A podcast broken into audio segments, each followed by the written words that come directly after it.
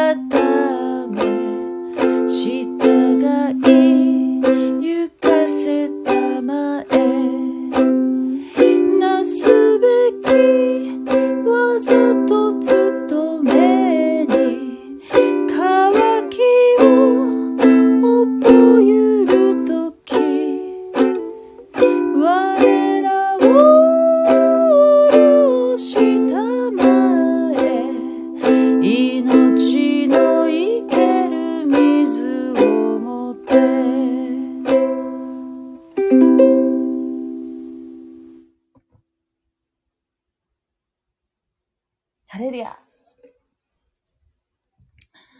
こんばんは。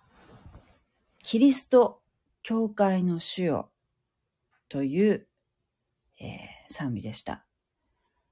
アイルランド民謡のロンドンデリーエアーという、えー曲に、この賛美歌の歌詞をね、つけたものみたいですね。うん。えー今日は、マタイの福音書24章、もう長々長々とやっておりますけども、非常に、えー難解なところをじわじわと学んで、えーそれを皆さんにシェアしているところなんですけどね。はい。えー、まあ、そうですね。今日読むところも、やはり、再臨の備えを教える5つの例え話の2個目で、えーこの内容も先に言っておくと、軽挙、軽挙の、えー内容になると思います。軽挙。軽挙とは、えー教会が天に上げられることですね。教会。教会というのは概念が大きく分けて2つあって、建物の教会。皆さんがよく街中で見るあの十字架がついているあの建物の教会っていうのも教会なんですけれども、えーこの軽挙の時でいう教会というのはですね、うん、信者の群れのことです。真のクリスチャン、まあ、本当に救われた、救われた、救われたクリスチャンっていうとちょっと変だけど、クリスチャンは救われたものですよね。えーですが、まあ、そうね。具体的に言うと、えーイエス・キリストの福音を信じてね、心からイエス・キリストを自分の救い主と、えーまあ、イエス様を信頼しているもの、または口で告白できるもの、うんイエイエスは主であると言えるものを、えークリスチャンと言うと思うんですけれども、えーが、ある日突然、何の前触れもなく、天に上げられることを軽挙と言います。はい。えー、そうですね。非常に、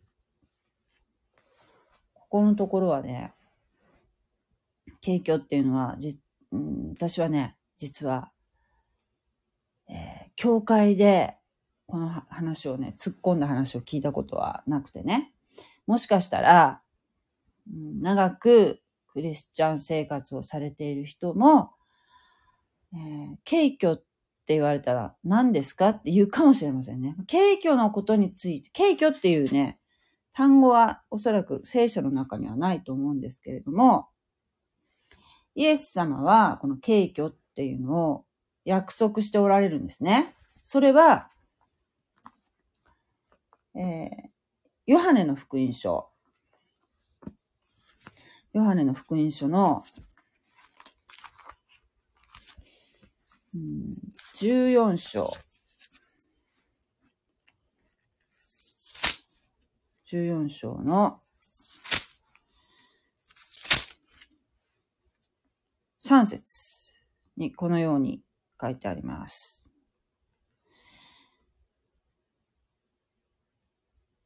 うん、そして言って、場所の用意ができたならば、また来て、あなた方を私のところに迎えよう。私のおるところにあなた方もおらせるためである。はい。え、これはイエス様の敬虚の約束なんですね。え、どうしてこれが約束だと言えるかというと、まあ、あ、あなた方を私のところに迎えようというのはね、イエス様の空中再臨っていうのをね、表してるんですね。空中再臨っていうのは、イエス様が空中まで私たちクリスチャンを迎えに来てくださるんですね。それで、えー、そう、イエス様がまず天から下って来られ、えー、イエス様が号令をかけ、そして見つかいの頭の声が響いたところで、神のラッパが響き、これが景挙の引き金となって、まず、えー、先輩のクリスチャンですね。もう先に、この、教会時代、恵みの時代に、えー、救われた、先に手に召された、先輩クリスチャンが復活をします。そして、それから、私たちクリスチャン、今生きているクリスチャンが、生きたまま、天に上げられ、そしてイエス様と空中で出会い、そして栄光の体をいただくんですね。栄光の体っていうのは、えー、もう口内、えー、もう、口内完全な体ですね。をいただくんですね。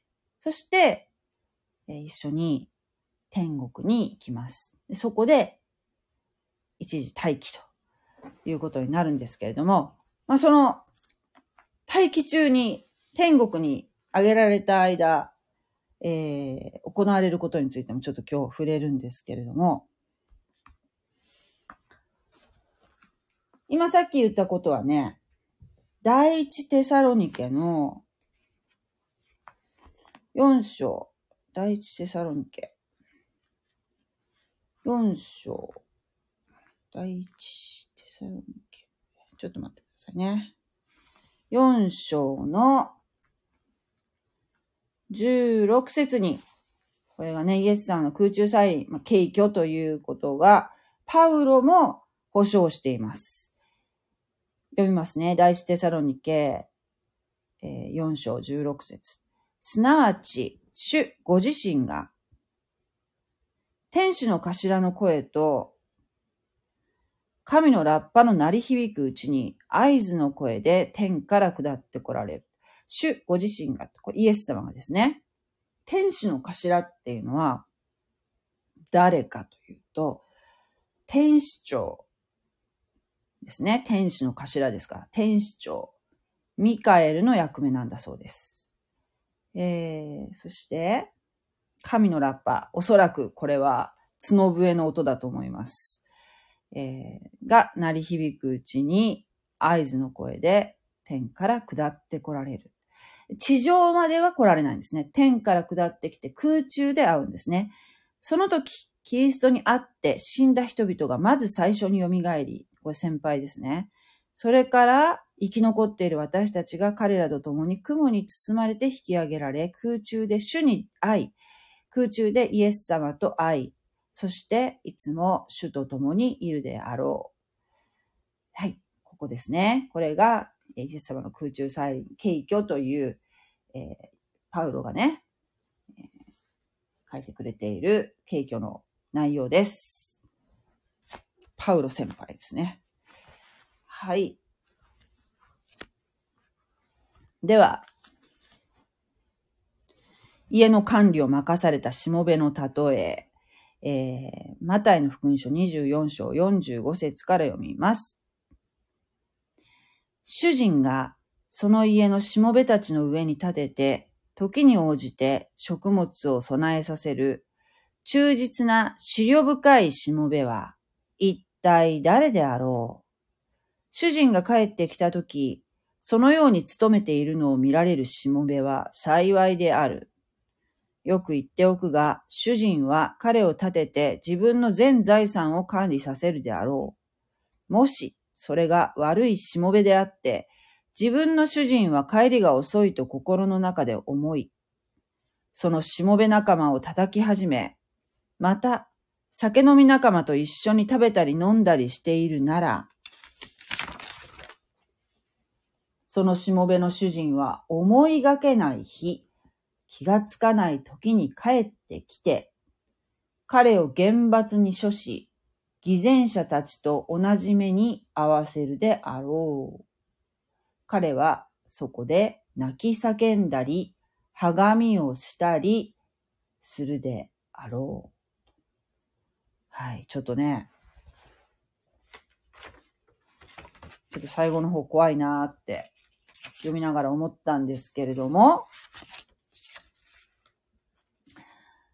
はい。じゃあ、ここで学んだことを申し上げますね。これは家の管理を任されたしもべの例えと言われる箇所で、再臨への、えー、クリスチャンのね、心構え、を言ってるところなんですけれども、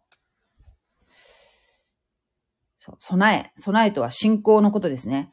ここで言ってるのは特に信仰があるかないかという備えができていますか？信仰ありますか？っていうところですね。これはもうめちゃめちゃ、めちゃめちゃ大事なところなんですよ。信仰のある人とない人では、もう文字通り天国と地獄の差ですよ。よく天国と地獄って言うじゃないですか。運命の差っていうね。信仰があるかないかで、私たちの行き先が大きく変わってしまうんですね。うん。まず、主人が、その家のしもべたちの上に立ててっていう、主人、主人、主人とは誰か。イエス様のことです。イエス・キリストのことですね。が、その家のしもべたちの上に立てて、その家のしもべたちとは誰かというと、イエス・キリストの福音を信じる信者のことですね。クリスチャン、いわゆるクリスチャンのこと。信者のことです。の上に立てて、えー、時に応じて食物を備えさせる忠実な資料深いしもべは一体誰である忠実な資料深いしもべというのは、うん、まあ、その家のしもべたち、クリスチャンたちのリーダー的存在、えー、この、えー、クリスチャンのたちをね、えー、まあ、なんて言うんでしょうか。指導するっていうかね。導く、えー、役割の仕事をしている方たちですね。例えば、どうだろう、牧師とか、長老とか言われる方たちのことかな。えー、よく、クリスチャンのことを、えー、神の羊とか言うんですけども、羊の群れとかも、羊に例えたりするんですよね。人間なんだけど羊に例えたりするんですけど、まるで、そう、羊の群れがね、えー、こう、か、なんていうの？群れになって、こう、えー、リーダーにこうついていくじゃないですか。羊ってね。えー、それに例えられているですよね。羊に、羊の群れにね。クリスチャンっていうのは。えー、そのリーダー、リーダー的存在ですよ。が、忠実な資料深いしもべ。で、時に応じて食物を備えさせる忠実な資料深いしもべって書いてあるんですけれども、その食物って何かっていうと、まあ、この牧師とか長老とか、こういうリーダー的な人っていうのは、教会で、例えば御言葉、うん、聖書の言葉っていうのはね、ちょっと難解なところがあるから、これはこういう意味ですよとか、えー、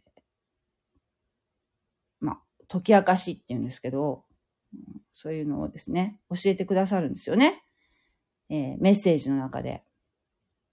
そうやって信者たちに、霊的な、まあ、言葉がもう糧になってるわけですよ。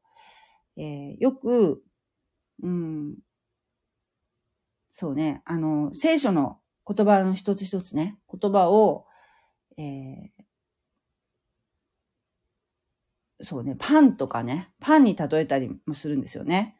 私たちは、こう、口からね、食物を食べて、自分の体を維持しようとしますけれども、維持するために食物を食べますけれども、同時に、それも大事だけど、えー、私たちの霊がありますのね。霊を養うためには、えー、この聖書のイエス・キリストの言葉を、えー、毎日毎日いただいて、えー、自分の霊を養うってことがね、同時に大切になってくるわけですね、この地上では。その霊的過程を、えー、まあ、私たち信者にね、提供して、提供するっていうか、まあ、うん、聖書は自分で読むんだけど、まあ、これはこういう意味ですよっていうことを教える、えー、仕事をしている方のことを忠実な資料深いしもべって言うんでしょうね。で、主人が帰ってきたとき、46節の。主人が帰ってきたときっていうのは軽挙のことですね。ある日突然、帰ってきます。それはいつかわかりませんけども、もういつ起きてもおかしくない状況に今ありますね。主人が帰ってきたとき、そのように努めているのを見られるしもべは幸いである。そのように努めている。忠実に神の羊の群れを、ね、クリスチャンたちをね、信者たちを養ったり、管理したりしているのを、えー、イエス様が帰、急に帰ってきたときに、えー、見られるしもべ、その忠実なしもべは、なんと幸いなことであろうかと。幸いである。うん、幸い。幸いってどういう、どういうのが幸いなのかな？さここで言う幸いって何かな？っていうと、軽挙ちょ、さっきもね、ちょっと言いましたけど、私たちクリスチャンはね、その、イエス様と空中で会って、そして天国に一時待機すると。で、天国で、えー、何が行われるかっていうとですね、まず、軽挙直後に、教会時代の、教会時代っていうのはこのイエス・キリスト以降のね、えー、まあ正確に言うとペンテコステ以降のこの2000年近く続いているこの今の世界ですね。今もそうですけれども、教会時代とかね、言うんですね。教会時代の信徒たち、信者たちは、えー、天国で、キリストの御座の裁きっていうのに、えー、立つんですね。裁き、裁きって言うとすごい怖い感じするけど、人は、えー、まあ、一応、死んだ後、死んだ後というかね、えー、天に召されたら、裁きに会うと、決められてるんですけれども、ところが、この信徒たちっていうのはね、もうね、信者たちっていうのは、イエス・キリストに会って救われていますので、えー、この裁きで救いを失う、うん、もうあなた全然ダメだったから地獄ねとかね。それはないんですよ。もう、イエス・キリストを信じた時点で永遠の命が保証されている恵み、もうものすごい恵みに預かっているのがクリスチャンなんですね。ですが、このキリストのミザの裁きっていうのは何を裁かれるかっていうと、地上での信仰生活での報いが決まるわけですよ。だから、えー、これは救いとはまた違うんですね。救いとは違うけれども、ただ、えー、忠実に神様の働きをしたかな？あなたは何やったっていうのを、やっぱり問われるわけですよ。行いによって救われるわけではなくて、救いというのはもう神様の一方的な恵みと、そして私たちのその信仰による、恵みと信仰によるもので、私たちの行いは、えー、1ミリも関係ないんですけれども、ただ、その行いが全くえー、なんていうかな、考慮されないっていうわけではなく、救いとは別に、その、救われたものが、じゃあそれからきちっと信仰生活を歩んだかなっていうところを、うん、まあ、決算報告みたいのがあるわけですよね。うん。その、このように、忠実に神の羊の群れを養い管理している忠実なしもべ。資料深く忠実なしもべは、まあ、牧師とか長老とかね、そういう教会のリーダーたちは、えー、報いが大きいから、だから幸いだよって言ってるわけですね。じゃあ、その報いって何かなっていうと、おそらくさらに天の御国で大きな仕事が与えられるであろうと思われるそうなんですよ。ええー、そう。報い、報いっていうのはね、報奨、報奨金とか言うけど、ご褒美。ご褒美は、えー、ね、例えば、まあ、地上だとね、例えば、ボーナスとかね、お金とかね、あるいはね、そうね、海外旅行行っておいでとか、なんかそういうの そういうのがあったりとか、なんか物もらったりとか、そういうんじゃなくて、わかんないよ。わかんないけど、そうじゃなくて、おそらく、もっと責任のあること、仕事を、今度ね、えー、7年の観覧時代が終わった後に、また、私たちクリスチャンは、この地上に戻ってくるんですね。イエス様と一緒に。そして、千年間イエス様が治める王国の住人になるわけですよ。その時に、えー、このように、えー、大きな報いを得たね、忠実な資料深いしもべというのは、まあ、おそらくさ、さらに大きな仕事を与えられるんであろうと。えー、そう。47節。よく言っておくが、主人は彼を立てて、自分の全財産を管理させるであろうと。千年王国において、王たるイエス様は、王国の管理を忠実なしもべにお任せになるんだよ、ということですよね。ですから、まあ、その、えー、教会のね、リーダーの方々というのは、大変な仕事だし、うん、そうね、責任のある立場だし、だけど、忠実に、そういうね、私たちクリスチャンを養って管理したところを、えー、イエス様にね、えー、イエス様は神様ですから、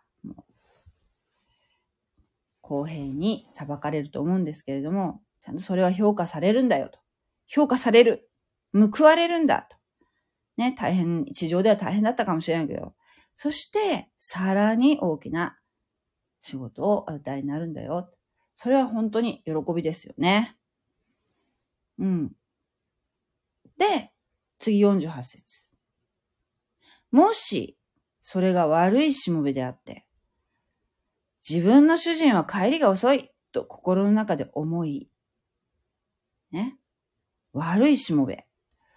悪いしもべってどういうしもべかっていうと、例えばね、うん、例えば、牧師とか、そういうリーダー、リーダー的立場でありながら、えー、キリストの福音以外の福音を受け入れて伝えたり、あるいは主人であるイエス様の命令に従わないもの、えー、ね、羊を養ってないリーダー。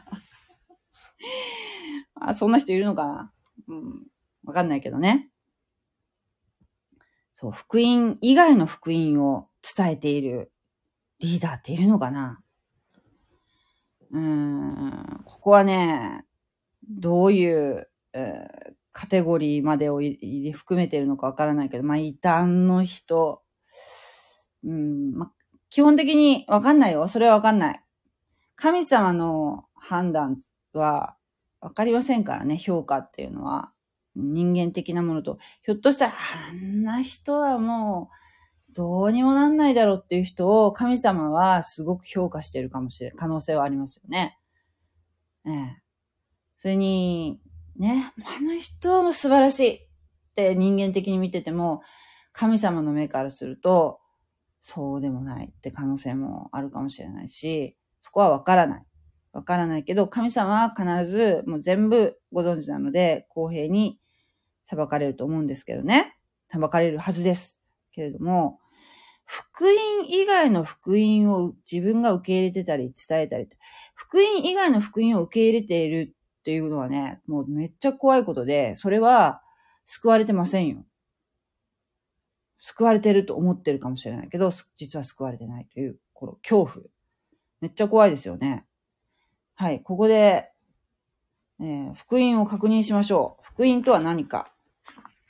福音とは3つの要素があるんですね。えー、それ以上でもそれ以下でもないんですよ。これは福音はどこに書いてあるかっていうと、第一コリントの15章。第一コリントの15章。うん、福音をね、えー、確認したいときはもう聖書のね、えー、聖書をまずここをね、必ず確認するのをお勧めするんですけれども、これをね、これを違う福音をね、もしね、言ってる人がいたら、福音を信じ、受け入れて、そしてイエスを主と、えー、告白できるものが救われたものなんですよ。クリスチャンな、真のクリスチャンなんですよ。だけど、この福音と違う福音例えばですよ。うん。神様がいるって信じたらあなたは救われてるんだよ。っていうのは福音じゃないですよ。これは偽りの福音ですよ。神様がいるって信じてるっていうのは、えー、すごく、そのように一見思われますけど、それは、これは福音じゃないですよ。イエス・キリストがね、イエス・キリストが私の罪のために十字架に、十字架にあって死んで、墓に葬られ、そして三日目に蘇ったっていうのが福音ですね。えー、ですからね、これは絶対に、絶対に間違っちゃいけないところなんですけども、ひょっとしたらね、教会にもう実際いるそうです。教会にもうね、何十年も来てる、例えばお年寄りがいて、えー、その方がね、実は福音を初めて聞きました、そんな話っておっしゃる場合もあるそうなんですよ。ねえ。だから、うん、まあ、一応教会には来られてるんだけど、あんまり聖書を読まない方も中にいらっしゃるかもしれないし、あるいは、うん、この、ね福音っていうのがどれだけ大切なものかっていうことを、もう何十年もクリスチャン生活を送られて、そして奉仕をされてても、ね。それ素晴らしいことなんだけど、福音を、えー、教えられてなかったっていう方が、いらっしゃるそうなんですよ、実際に。だから、やっぱり本当はね、やっぱここをね、えー、毎週毎週確認した方が私いいような気がするんだよね、メッセージの中で。メッセージっていうのは、これをね、この福音を毎回毎回言うのが本 本来のメッセージだと私は思うんだけど違うのかな。福音を伝えるっていうのがすごく大事なことだと思うんですね。だってほら、その日初めて教会に来る方もいらっしゃるわけじゃないですか。毎週毎週。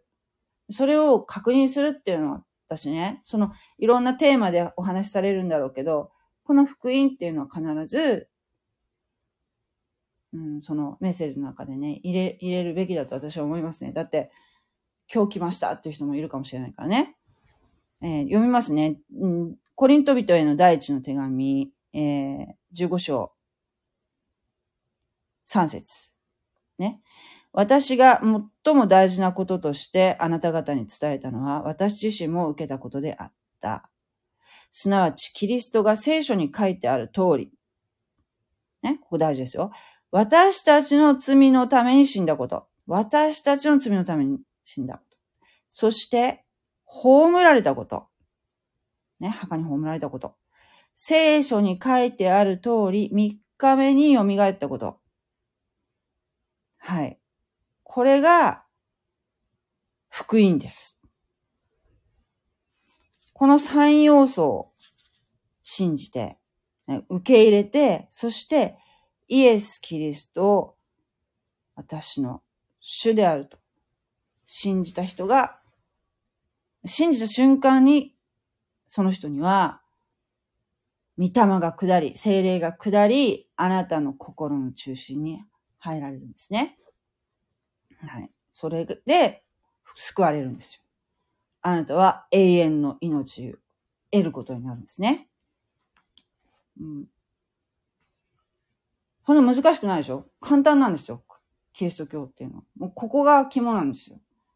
イエス・キリストが何をなさったかってことですよね。何をなさったか、私たち、私のために、この、私のためにしてくださったことを、このね、見業を受け入れ、信じ受け入れるかどうかですよ。それにかかってるんですね。救われるかどうかっていうのは。ね、新約聖書にはね、えー、要するにメシアが旧約聖書の中ので予言されてあるメシアが到来したんだよと。約束のメシアが到来したんだよっていう知らせが書かれている書なんですね。新約聖書っていうのは。で、メシアは、ね、ナザレのイエス。イエス・キリストだよっていう内容ですね。で、このイエス・キリストの福音。福音っていうのは、英語だと、グッドニュースっていうんですか、いい、良き知らせですよね。福音を受け入れて、ね、イエス・キリストに信頼する人が、神の子とされ、救われるっていうのが、キリスト教なんですよ。からね、とても、うん、簡単なんですよ。実は。だけど、これを、うん、なかなかね、受け入れられない方が多いんだよね。それと、あと、やっぱり日本人っていうのはやっぱり安定のずっと100年間安定の1%台でね、ずっと推移してるんですけど、まあ、あの、そうね、ザビエルとか来たね、あの、戦国時代は、かなりのクリスチャンが起こされたと。かなりいたそうですよ。だけど、その後ね、迫害に会いましてね、もうガタベリしましたけども。戦後もすごいね、アメリカからとか、今、各国から宣教師が来て、えー、すごくね、そう、あの、布教がなされた、そうなんですよ。だからね、結構ね、あの、あの世代、段階の世代の方たちってね、教会になんか多いような気がしますね。あの頃すごかったんじゃないの？すごくいっぱい来て。そしてね、やっぱかなりね、アメリカなんか、日本に対してね、日本の教会に対して、アメリカの人たちが献金して、そしてそのお金でね、教会をたくさん建ったと思うんですよ。うん。だけど、どうでしょう。一時はっと増えたかもし、増えたかにも見えたかもしれないし、そして、その、なんていうかな。洗礼をバーっと受けた学生たちがね、受けたかもしれないけど、その後、じゃあ、どうかったら、やっぱり1%なんだよね。すごい不思議なんだけど、その後が続かなかったんでしょうね。うん。でも、私思うんですけど、意外と、私の感触では、教会には行ってないけど、ね、その、教会席っていうね、教会に所属はしてないけど、でも救われてる人って意外といるんじゃないかなって、なんとなく思うんだよね。うん、そういう人って結構いるんじゃないかな。うん、まあ、憶測ですけどね。憶測ですけど。教会に行くことが全く意味がないとか、えー、水のね、バプテスマ、洗礼が全く意味がないとかね、いう人がね、いて、私、私はあの、インターネットの伝道で救われた、自分は救われたと思ってるんですけど、インターネットのね、いろんな方たちが、えー、作った動画とかね、ブログとか読んで、あイエス様のことをすごく、自分の救い主と受け入れたんですね、私の場合は。だけどね、その中でね、ちょっとね、異端的な人のブログに一時ハマってたことがあって、その方、私その時まだ教会に一回も足を踏み入れたことなかった時だったんですけど、その方の読んじゃったもんでね、その方がね、バプテスム、教会っていうものは、今日本の教会っていうのはね、どこも呪われているとかね、書いてらしたんですよ。もう、その方自体がもうちょっと異端の方だったんですけどね、韓国系の。そして、えー、水のバプテスマはただ水にジャパンと浸かるだけであって何の意味もないと。えー、教会に行くなという主張の方だったんですよ。別には無教会主義っていう人たちもいらっしゃるんですけど、その人たちとはまた違うんです。全然違うのね。えー、要するに、規制の、えー、プロテスタントの教会っていうものを否定しているような考え方、ちょっと極端な考え方の人だったので、私それをね、最初ね、真に受けちゃって、いやー、言っちゃいけないのかなと思ったんだけど、だけど、どうしてもね、どうしても聖書の話を生で聞きたいな、とかね、聖書の話を誰かとしたいなって思って、うん、で、どうしてもそのね、誘惑に、誘惑に抗えず その、そのブログの人は行くな行くなって書いてたんだけど、あもう、あの、行きたくなっちゃったのよ、どうしてもね。それで、教会に行ったんですけどね。近くの。もう何も考えず、もう近所の教会に行きました。で、そこで、えー、バプテスマを授かったんですけれども、結果的に私、やっぱ行ってよかったと思いますよ。やっぱりなんかね、うん、クリスチャン同士で交わって、交わるっていうのはね、えー、交流をしてね、そして、えー、信仰を励まし合うっていうのはね、クリスチャン同士が集まるっていうのはとても大事だと思いますよ。特に日本なんか、普通に生活してたら、だってね、全、そうね、1%、全人口の1%しかクリスチャンがいないって言うんだったらですよ。例えば、自分の職場が仮にね、100人、100人いる職場だとしたら、ね、のうち1人ですよ。ってことにならない？違うか？もう、クリスチャンに出会う率が、率がもうめっちゃ低いわけですよね。教会に行けばもうみんなクリスチャン、一応クリスチャンでしょう。おそらくは。そういう人たちと会うっていうのはね、えー、交わるっていうかいう言い方するんですけど、とても大事なことだと思うんですね。行って、まあ、今ね、コロナ禍だからね、なかなかあの、うん、私が今行ってる教会っていうのはやってないんですけども、コロナとか関係なかったらね、えー礼拝の後、日曜日礼拝の後はね、お食事をするんですね、みんなと一緒に。簡単なお昼ご飯をみんなでいただくんですよ。そうね、ちょっと、200円とかね、徴収されるんですけど、その材料代としてね。で、その、その日の当番の方がね、朝ちょっと早めに来られて、準備されたりとか、あるいはそうね、持ち寄ったりしてね、自分たちがお家である、その、ちょっとしたものをね、持ち寄って。そしたらね、一人一人が少しずつ食事を持ち合う、持ち寄ると、すごくね、あのーなんていうの、豪華な、豪華な食卓になるわけですよ。そして、それをね、食事をいただきながら、まあ、いろんなね、その、ことを話すわけですよね。そういうひとときがすごく豊かで、いいもんですよ。クリスチャンっていうのはね。本当にいいなと思いますね、そういうのは。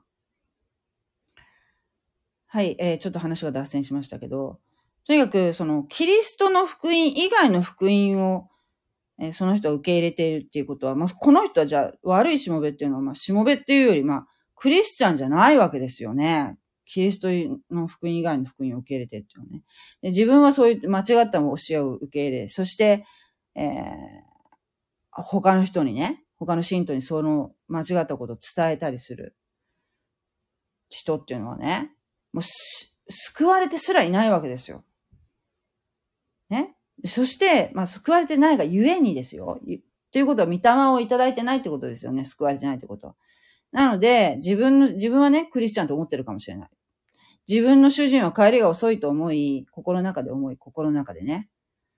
そして、そのしもべ仲間、他のね、信徒たちを叩き始め、また酒飲み仲間と一緒に食べたり飲んだりしているなら、この世のことだけに関心を持っていると。まあ、つまり救われてないからでしょうね。この世のこと、うん、この世のこと、そうね。この世のことが悪いってわけじゃないけども、そっちにばっかりこう関心があるってことでしょうね。まあ酒飲み仲間と一緒に食べたり飲んだりしているなと。うん、まあこれは例えでしょうけども、お酒飲んじゃいけないってわけじゃないんですよ。お酒は飲んでもいいんですけども、ただ、酒は飲んでも飲まれるなっていう感じですかね。ベロベロになって、なるまで飲むっていうのはもう、クリスチャンは、えまあ、する人もいるかもしれないけどね。でもだんだん、最初はね、まあそういう感じかもしれないけど、クリスチャンだったらだんだん少しずつ、もう本当に薄紙一つずつ、一枚ずつくらいだけかもしれないけど、少しずつ少しずつ精霊様によって変えられていくんですね。最初、ひどい、もう本当にこのようにどっぷりと、もう、ね、鼻まで、頭の上まで使ってたような人生であってもよ、少しずつ少しずつ変えられていくのを、聖果って言うんですよね。だけど、この悪いしもべっていうのは、まあそもそも福音以外の福音を信じてるわけですから、まあ、そもそも救われ救われてないってことがわかりますよね。で、それをこう、それはちょっとまずいだろうと忠告する他の信徒たちを打ち叩き、打ち叩きっていうのね。何言ってんだよそんなわけないだろう、ね、いいじゃんか酒ぐらい飲んでよって感じで、ベロベロなんでしょうか。もう、肉の思いに従って生きる。自称クリスチャン。ね。それは、キリストの福音ではなくて別の福音を信じているか、ですよ。もしくは、キリストの福音を知らないっていう場合もありますよね。えー知らないパターンがあります。ね。福音を確認するときは、何だ、何だったでしょうか？そう。第一コリントの15章3節から5節ですね。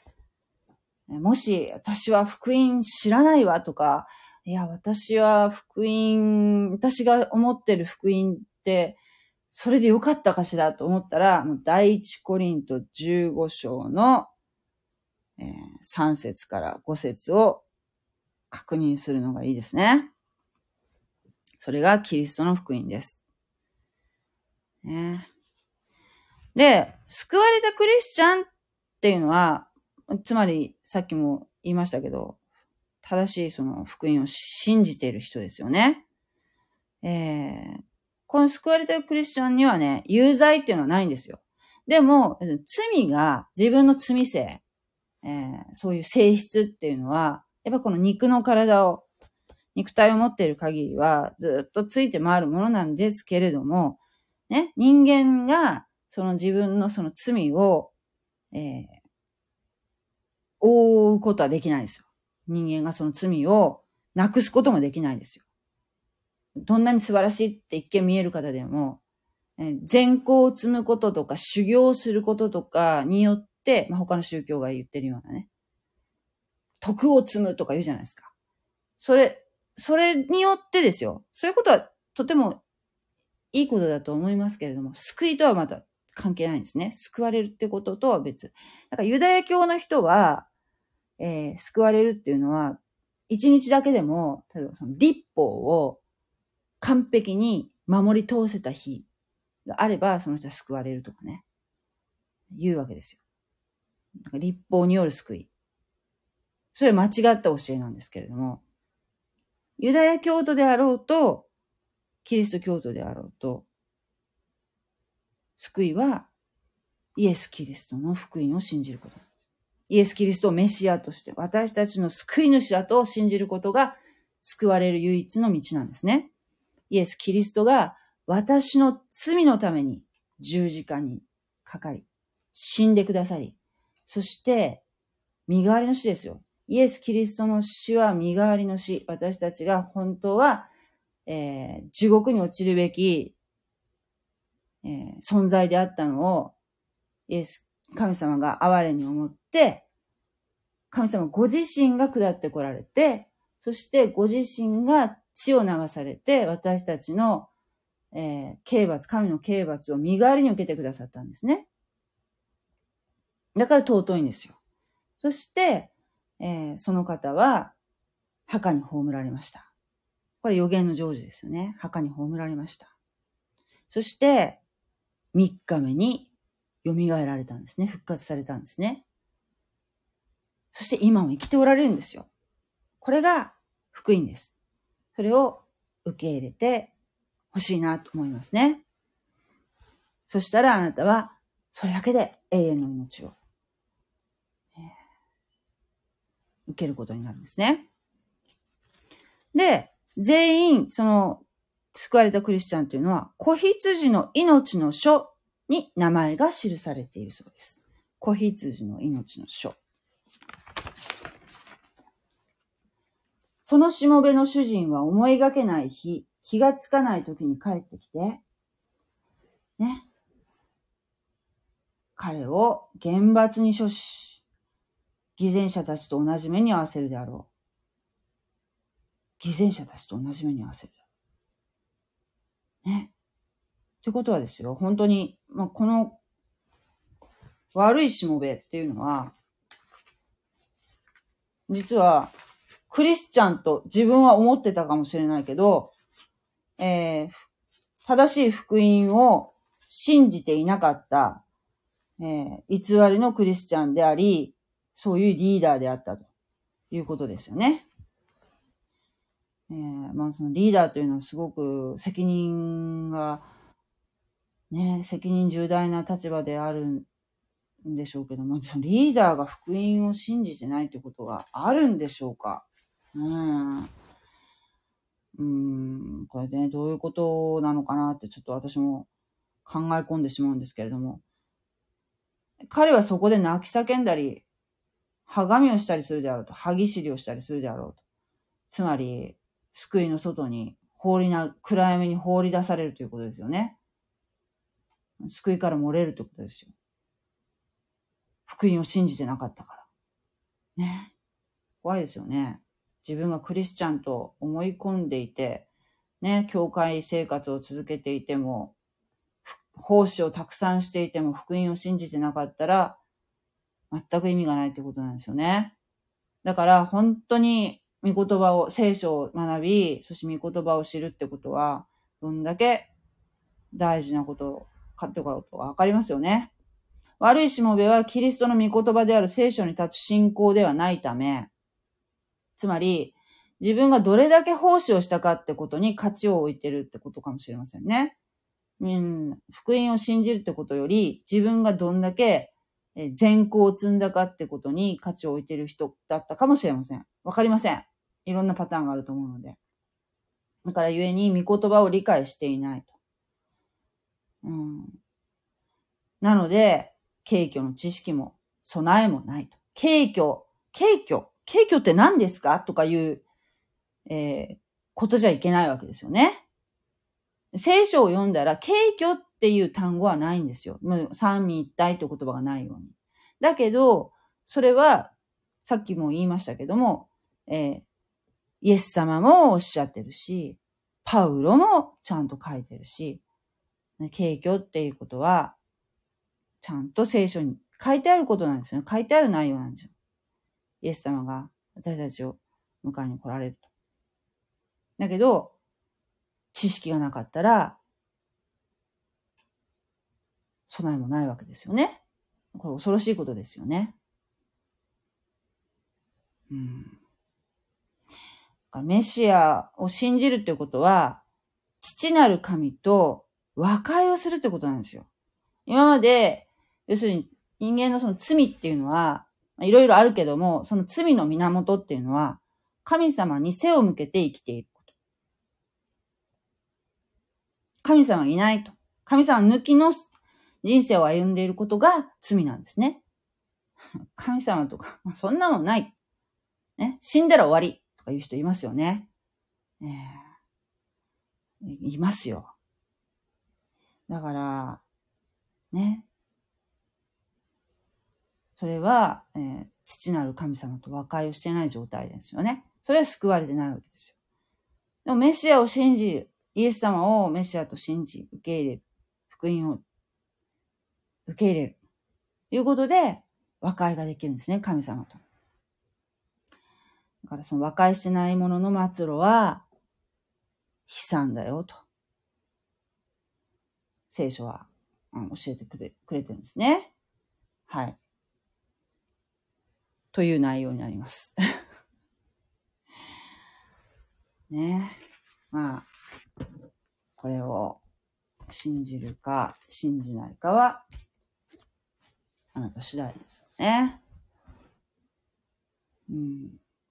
こればっかりはね、本当に、私自身は聖書と出会えたことっていうのは、もう本当に人生で最大の、最大の、もう本当に幸運だと思うし、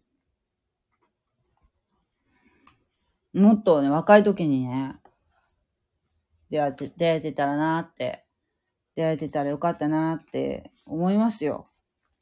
だけど、ね、その時間を巻き戻すことはできないですけどね。だけど、その、この世にいる間に聖書に出会えたからね、本当に感謝してます。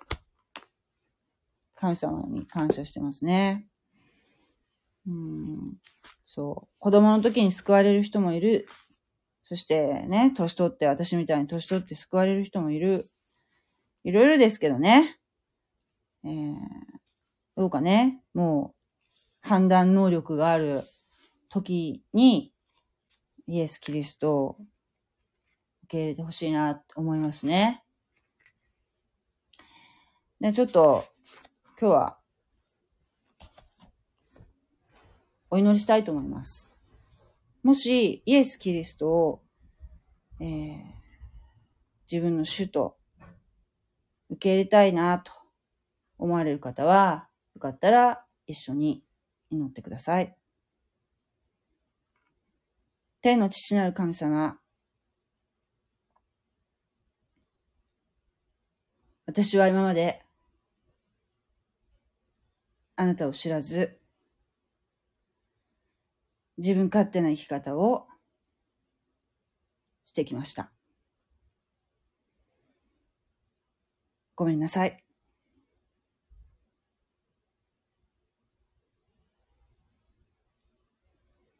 これから私はあなたを私の救い主主としてお迎えしたいです。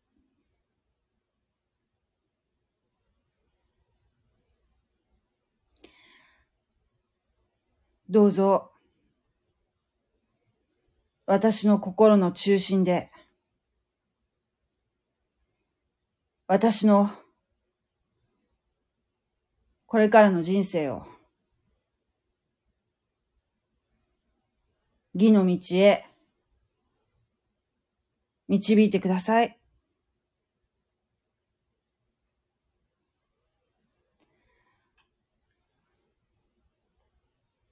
私は、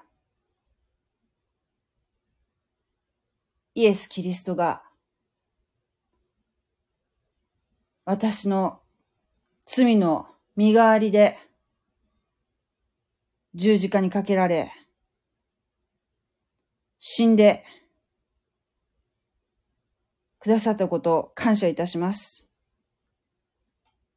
そして、墓に葬られ、三日目によみがえられ、今も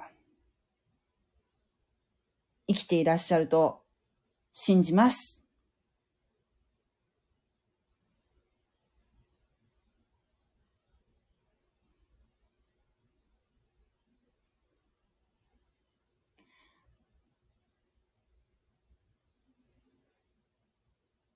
感謝します。